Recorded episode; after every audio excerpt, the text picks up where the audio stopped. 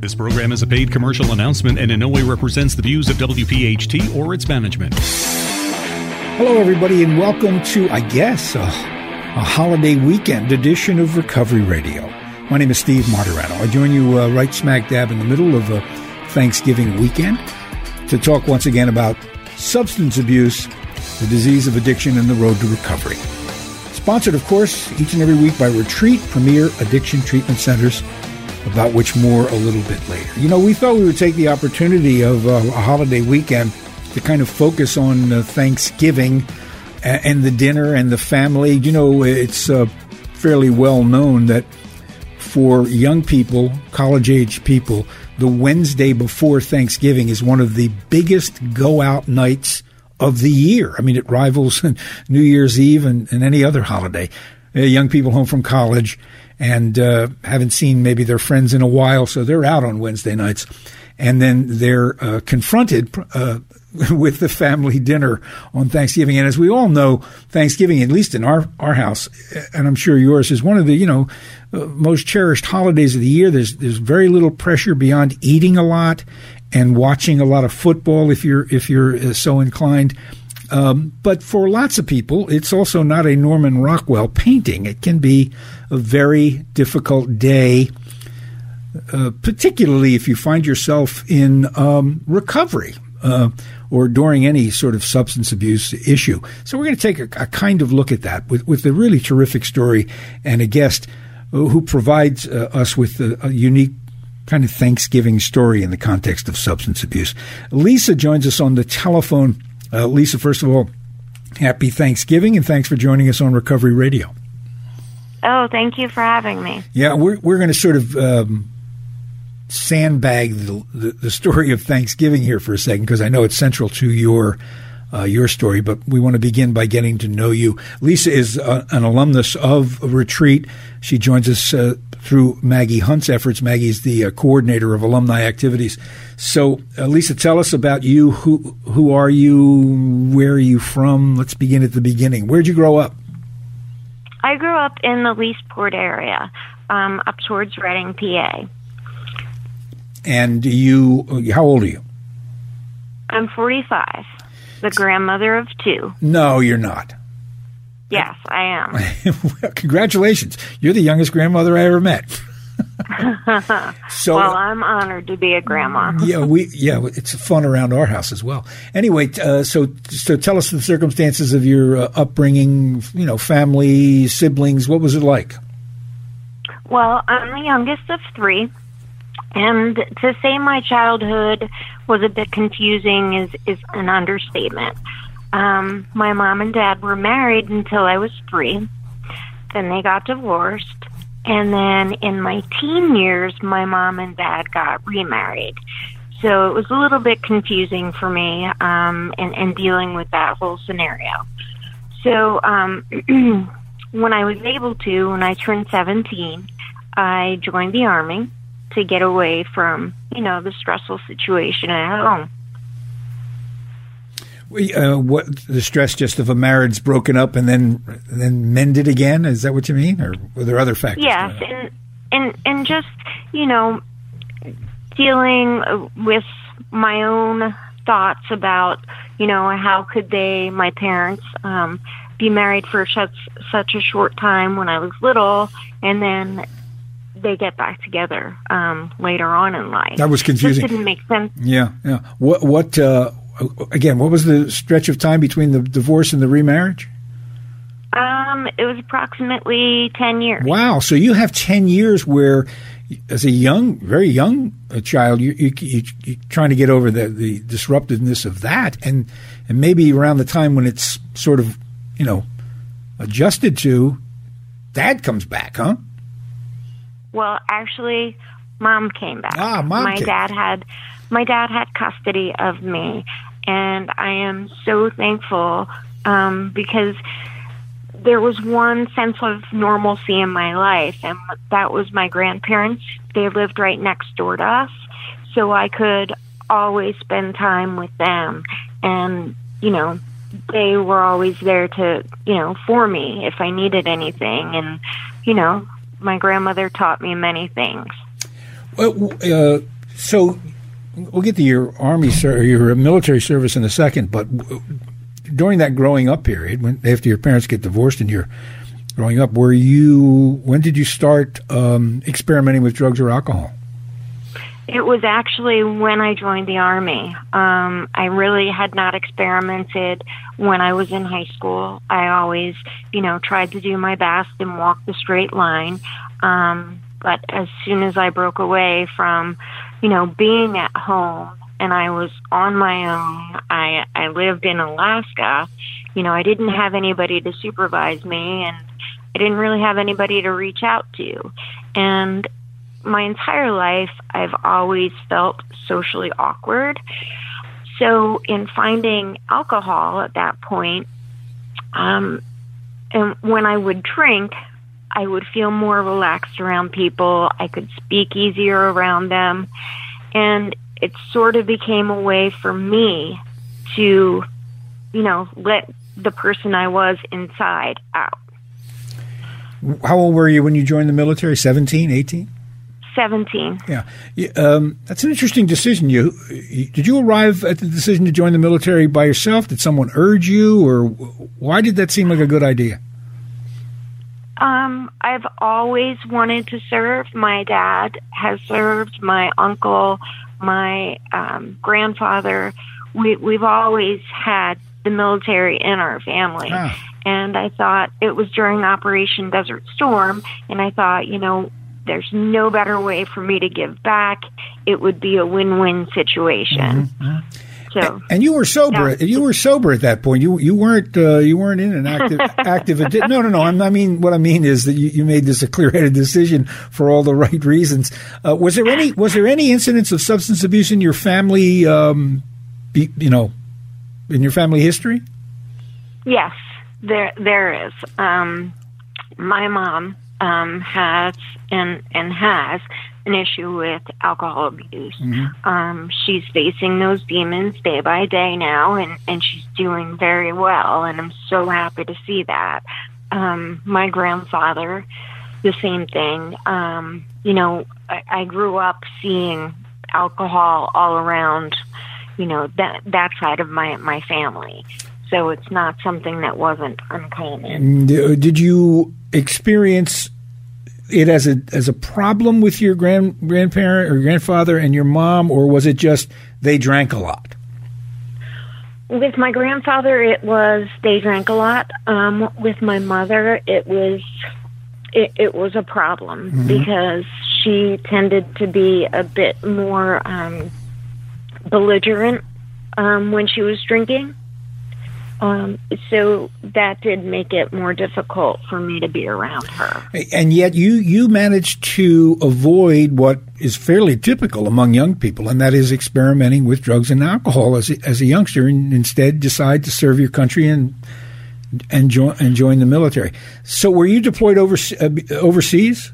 During that period, I was never. I was never overseas. Um, I was stationed in Fort Wainwright, Alaska, um, and there is not very much to do in Alaska during the winter months. And I got there in September. And basically, there's really only two things to do ski or drink. And I wasn't very good at skiing. So, again, that's when I learned to, you know, turn to alcohol to help open me up so I could, you know, survive. Feel like I fit in better. Survive Alaska. You left out a yeah. third. You left out a third possibility, and that's drinking and skiing, which would really be dumb. So, yeah, so yeah, how? I, so how? By the way, drinking is is another one of these. There's nothing unusual about a, someone in the service in a posted in a place like Alaska, hanging around with the uh, with the troops and uh, throwing a few back. How, how quickly did that sort of routine behavior present itself as a problem to you? I mean, when did you know you were drinking more than everybody else? Um, I would say it took me at least a, a year of being in Alaska and being in the barracks and getting to to you know know everyone and see how they were drinking compared to how I would drink. And I didn't I couldn't just have one drink. I had to drink till you know I felt socially comfortable and then I went past socially comfortable right to socially, you know, open, and sometimes I couldn't keep my mouth shut. Were you uh, blackout uh, drinking or, uh, right off the bat? Do you, you remember that?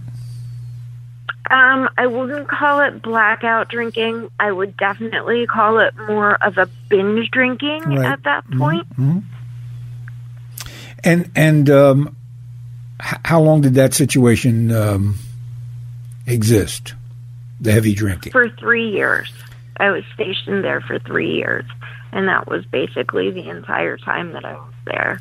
At any point during during uh, your time in the service, when you were heavy drinking, um, did you look for help within the military structure? Is there any place where a, a, service person can turn and say, you know, I'm drinking too much?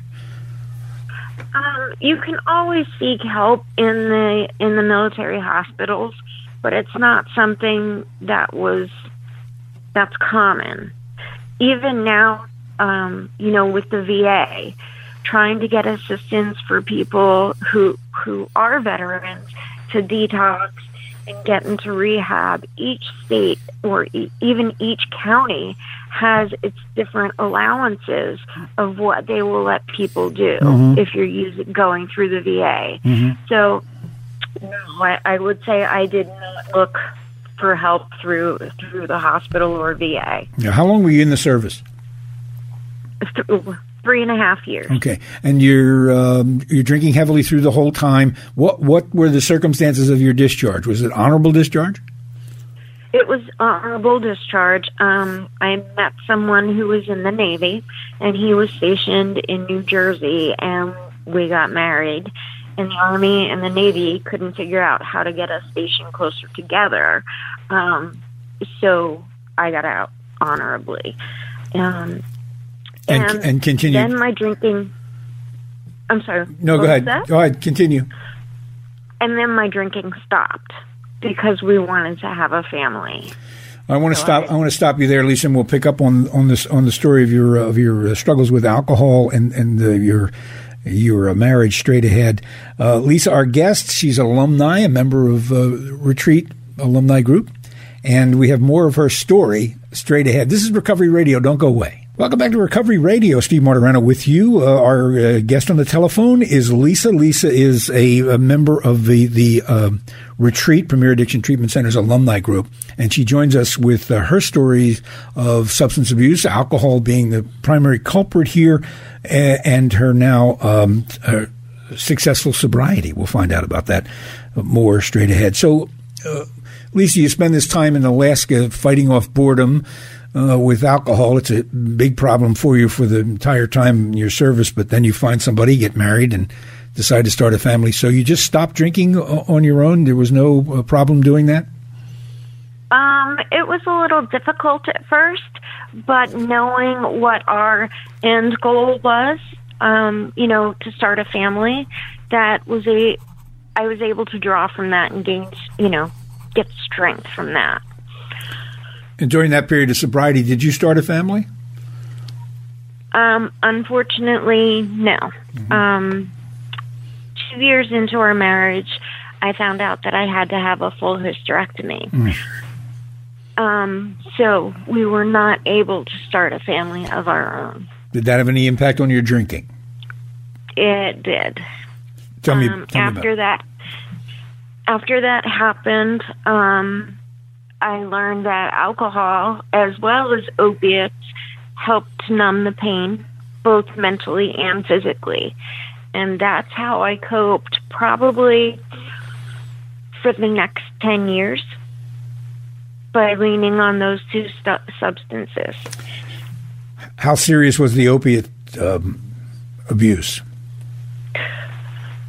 The opiate abuse didn't get very serious until about a year before I went into rehab.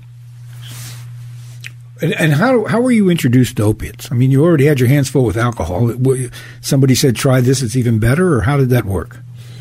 Well, that works because I have something called degenerative disc disease, and basically my spine is just breaking apart, and I've had lots lots of back issues. Um, so whenever I would go to the doctor, they would just write out a prescription. And mm-hmm. I realized, wow, you know, this this numbs my head too. Right, right, right. It doesn't just numb the pain; it numbs my head, and it numbed all the feelings that went with everything. So your introduction to opiates was like many many people nowadays. It's uh, through uh, legal prescription medicine. So how how yes. uh, soon after you were prescribed the opiates for back pain did you begin abusing them? Did, was it immediate or was it gradual or no? No, I the abuse didn't start. I would say it was probably two years into it when the abuse started. Um, at the point in my life, I was very depressed. I didn't seek help for that. Um, I was always anxious. I didn't seek any help, and I just started to medicate myself. And that's that's when the the opiate abuse started to increase. And where did it? What what did it progress to? Where, did you move beyond prescription opiates into uh, street drugs, or or what? Into heroin? Yes, I did. Um, I was going through my prescriptions um, very quickly, and with the laws nowadays and how pharmacies work, you know, there's just no getting away around the system. So I did turn to heroin. What was the impact on your um, your uh, your marriage? I mean, did did it fall apart as a result of the substance abuse, or did it hold up? No, it fell apart um, many years before this. Mm-hmm. Um, so yeah, at this point in my life, I was single. I was dating someone who was we were out every weekend, so I kind of had that party life going on too on the weekends. What at the at its worst? What what was the amount of heroin you were using? At its worst, I would say one hundred and fifty dollars a day. Wow! And you were how old at this point, Lisa? At four, I was forty-four. What did you? Uh, so you know, people have a difficult time understanding why anybody would subject themselves to something so insidious as a heroin habit. Um, can you describe you know, why you did that much heroin? Is it as simple as you liked the way it made you feel? Um, no, it's not that simple. Initially, in the beginning, that's what it may have been. But once your body, once my body started to get used to it, when it didn't have it, I became violently sick. So in the morning, I would have to take something or use something just so I could get my day going. Because if I didn't, I was sick and I wasn't very productive at all. At least if I used a small amount, I would be able to get through some of my day. D- during that period of time, what was your relationship with your family? Your dad, for instance, or your grandparents? Uh, well, my grandparents had passed. Okay. Um, the relationship that I've had with my family up until last year was strained beyond belief. My brother and I hardly spoke to each other. My sister and I were polite when we were in mixed company. Um, I had began drinking with my mom uh, when we would go out for dinner. We would drink together. Um, so yeah, until a year and a half ago, it, my relationship with them was strained. Were they aware of your of your uh, heroin habit? No. You were you managed to keep that from them, huh?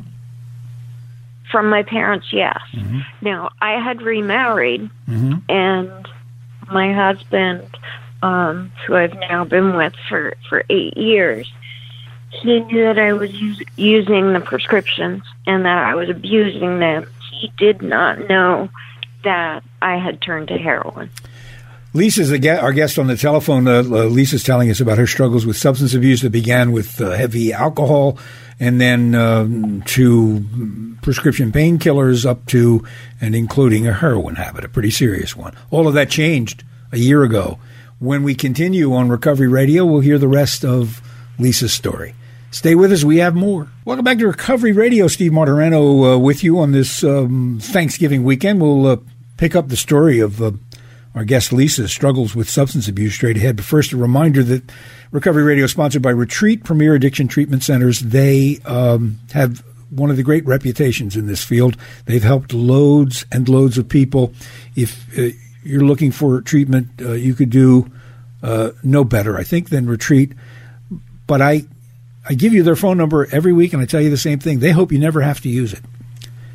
But uh, should you or someone you love be struggling with substance abuse and looking for the, some answers to questions, that's what this number is for, and that's why we give it to you, in the hopes that you never need it. But in a bad situation, it may be a lifesaver. 855 859 8808. That's the phone number for Retreat Premier Addiction Treatment Centers. Any question about anything you've heard on the show or any questions you may have, personally about this disease and treatment uh, available, they'll answer it for you. You'll talk to an actual person that knows what they're talking about. Retreat Premier Addiction Treatment Centers, 855 859 8808. From their alumni group, Lisa's been with us on the telephone this Thanksgiving weekend. We keep talking about Thanksgiving, and we'll tell you why straight ahead. Uh, Lisa struggled with uh, substance abuse for a uh, fairly intense 10 year period in her 30s and early 40s um, that progressed all the way up to um, a heroin habit. Uh, so, uh, Lisa, at what point did you just say, I got to get some help? I had always been the type of person to even in my worst morning get up and go to work. But I stopped going to work. And my marriage was falling apart. My husband and I just completely isolated from each other. Um, my stepson, the same thing. I isolated myself from him. I was barely present in my own life, if that makes any sense. Um, I wanted to stop. I have two beautiful grandchildren that I wasn't being a part of their life. And I could understand why my stepchildren wouldn't let them in my life at that point. I knew I needed to do something, and I knew I couldn't do it alone. And that's how I ended up at retreat. So you, you just you you uh, you hit a wall. You, the end of the the end of the line. This this can't go on. Uh, was it hard to arrive at that decision? Was it scary? It was very scary um, I, I, I didn't know what being in rehab would entail. So that in itself made me even more apprehensive. Was there anybody you could? Was there anybody in your life you could talk to and ask questions about something like that? Not about that. No. Did you? Uh, so you certainly you did this on your own. You didn't. You didn't reach out to family members and say, "Help me do this." You you, you did this on your own. Oh, oh, I shouldn't say that. I re- my husband, of course, I reached out to him, and um, you know, I said I need help. Please help me figure this out. Um, and we actually went to the hospital that night um, because I had been drinking all day, and we went there, and they suggested getting into treatment. Um, but my husband was there by my side, and also one of my closest friends, Becky, was here with me. And that was one one year ago, more or less this weekend, right? Yes. Uh, so tell us. So tell us about arriving at the retreat uh, treatment facility.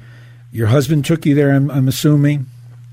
Yes, he did, and I I didn't know what to expect. Um, I was nervous. I was scared.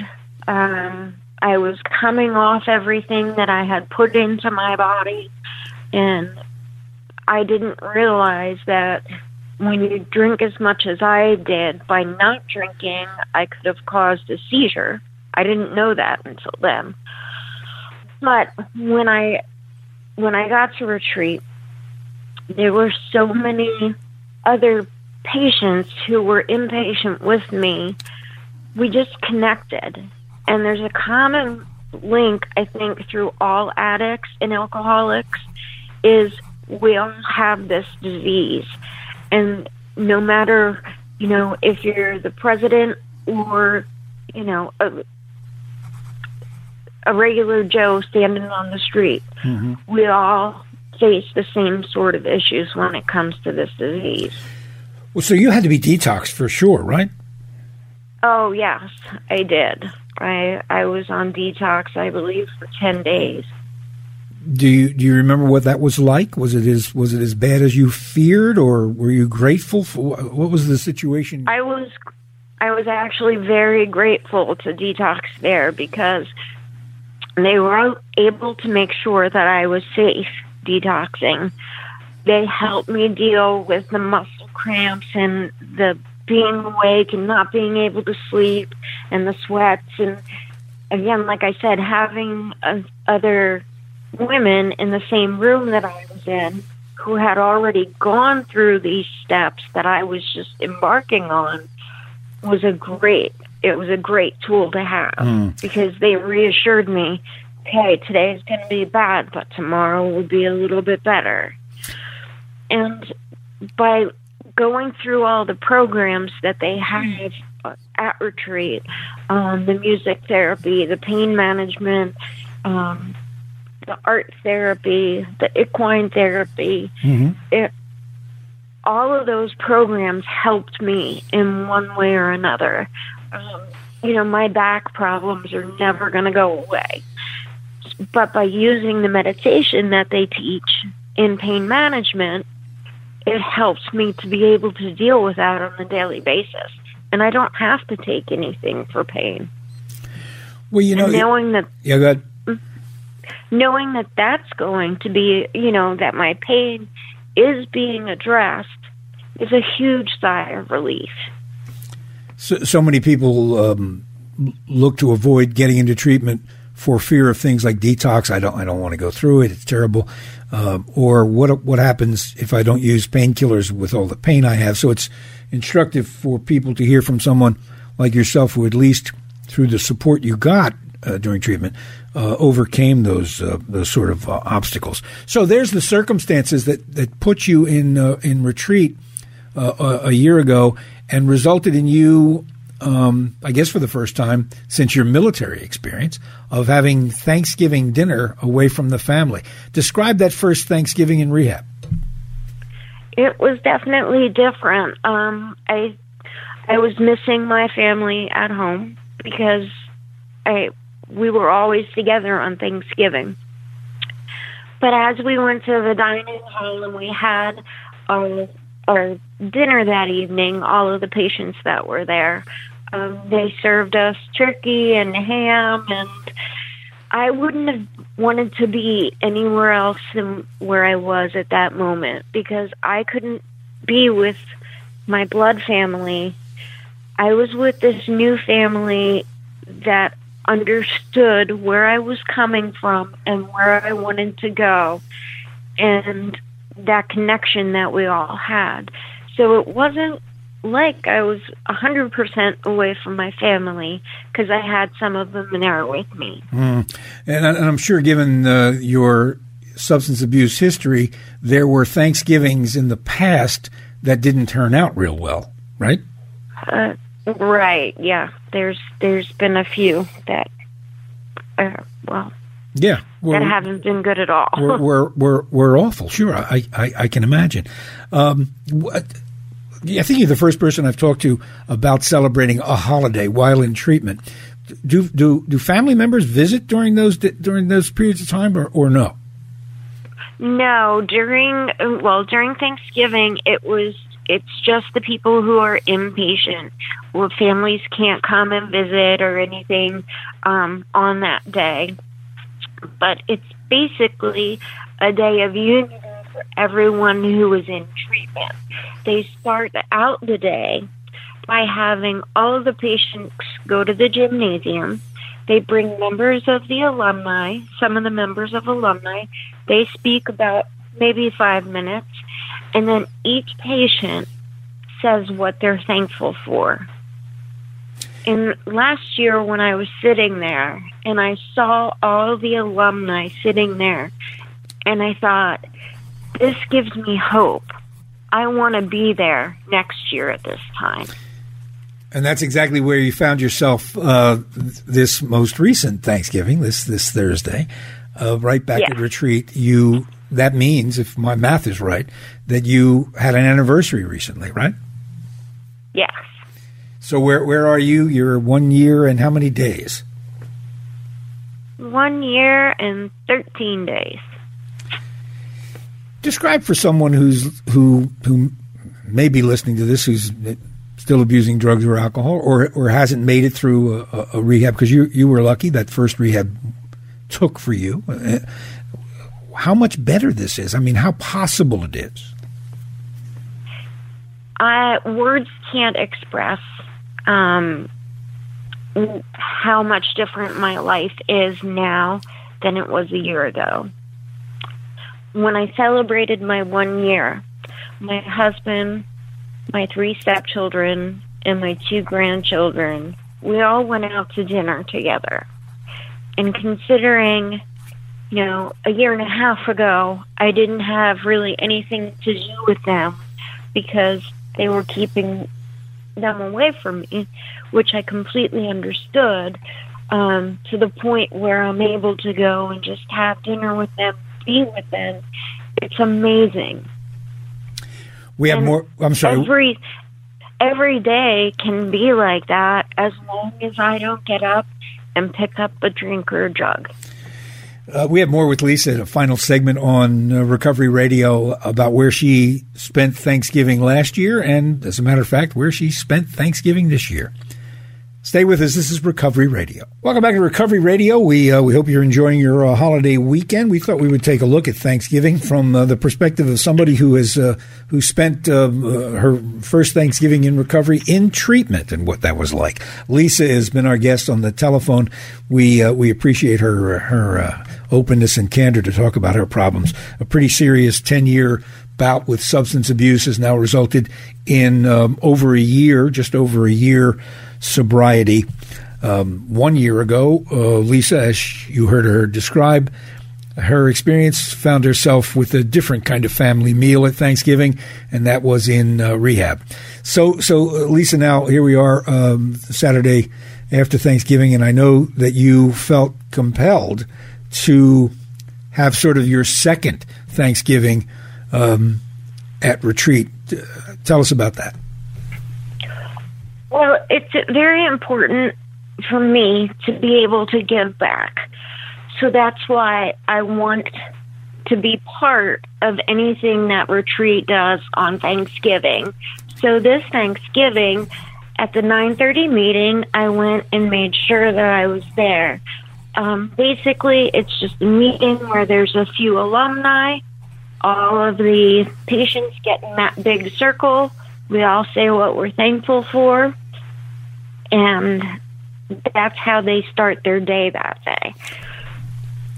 A, a year ago, And a year ago, when you were uh, on the other side of that uh, equation, uh, when you heard people come in, the alumni say say that you know they're sober and it's great, were you thinking? Did, did it help you think it was possible, or did you just go, "That's not going to happen for me"? No, they when they came in last year, it definitely gave me hope. I thought if these people can do this, so can I. And I just have to make that choice every day, one moment at a time, even, mm-hmm. to just not pick up. Well, tell me about about that because it is a question or uh, a topic people don't really discuss much when you are talking to somebody who's in a successful recovery. Is it hard to stay sober? I mean, does, do you, are there moments when you think maybe I need a drink? I, I'd be lying if I would say that there aren't any of those moments. There are, but it's all in how you deal with it. Like, if I am ever feeling that way, I'll reach out and I'll tell on myself to somebody who I know will call me out on my own stuff, if you know what I mean. Mm-hmm. So that would be the biggest thing um, that I do. But it is difficult. Um, the other thing that keeps me going is, like I said, just seeing how messed up my life was a year ago and how it is now and how completely night and day it is, that gives me hope every day, mm-hmm. every morning when I wake up. It's also, um, I mean, every day sober is another day in the bank, so to speak, and the more those days build up, I guess that's a great incentive to keep it going. Yeah, definitely.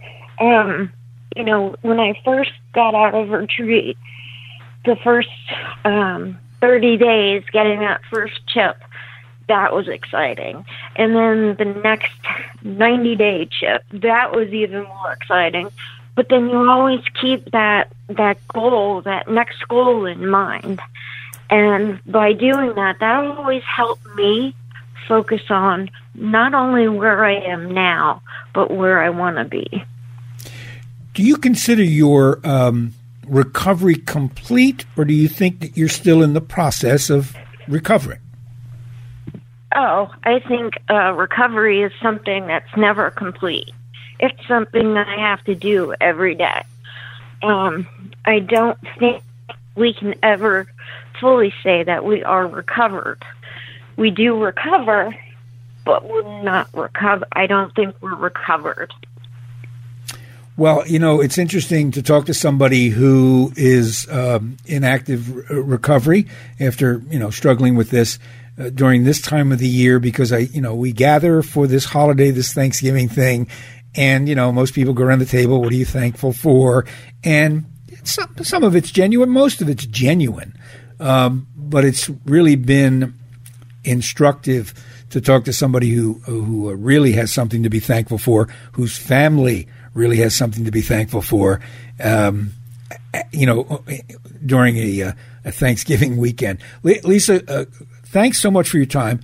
Congratulations Thank on you. on the sobriety, and uh, I'm sure that you'll be making um, uh, probably be making a visit or two on Thanksgiving to retreat for a couple of years. Uh, again, congratulations. Yeah. Thanks so much for your time, Lisa. Thank you. Appreciate it. Everybody, enjoy the rest of your holiday, and uh, thanks for listening. Recovery Radio will be back next Saturday. Bye bye. This program is a paid commercial announcement and in no way represents the views of WPHT or its management.